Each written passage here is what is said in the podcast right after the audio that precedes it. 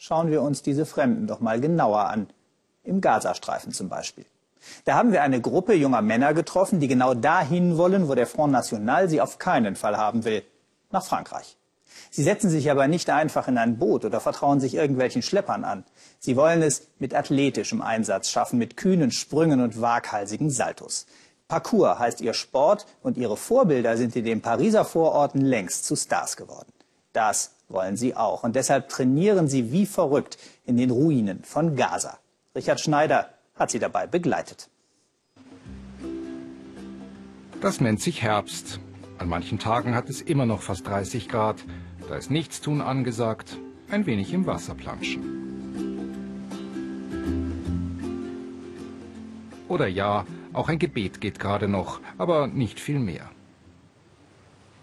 Doch einigen Jugendlichen in Gaza ist das Strandleben zu öd.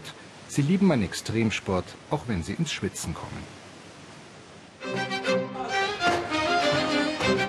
Und das ist Parkouring.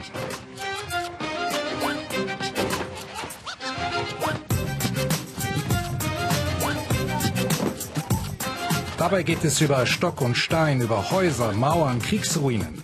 Parkouring, eine Erfindung aus den Banlieues von Paris.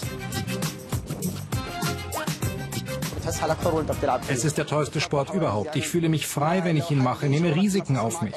Und wenn dich jemand hier in Gaza verfolgt, wenn irgendwas auf der Straße passiert, kannst du sofort fliehen. Du weißt ja, die Lage in Gaza, Angriffe, Feuer, Schießereien, du weißt dann, was du zu tun hast. Geübt wird überall und immer, vor einem durchaus staunenden Publikum. Ein Trainingscenter haben sie nicht mehr. Das wurde von den Israelis im letzten Krieg zerbombt.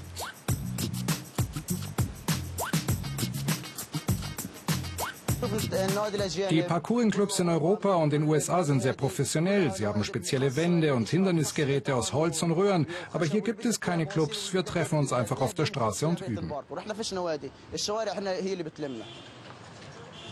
Weg vom Strand sind wir jetzt im Jabalia-Flüchtlingslager bei Gaza-Stadt.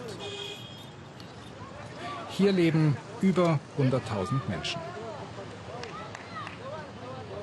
Und auch hier in den engen Gassen üben die Parkour-Fanatiker.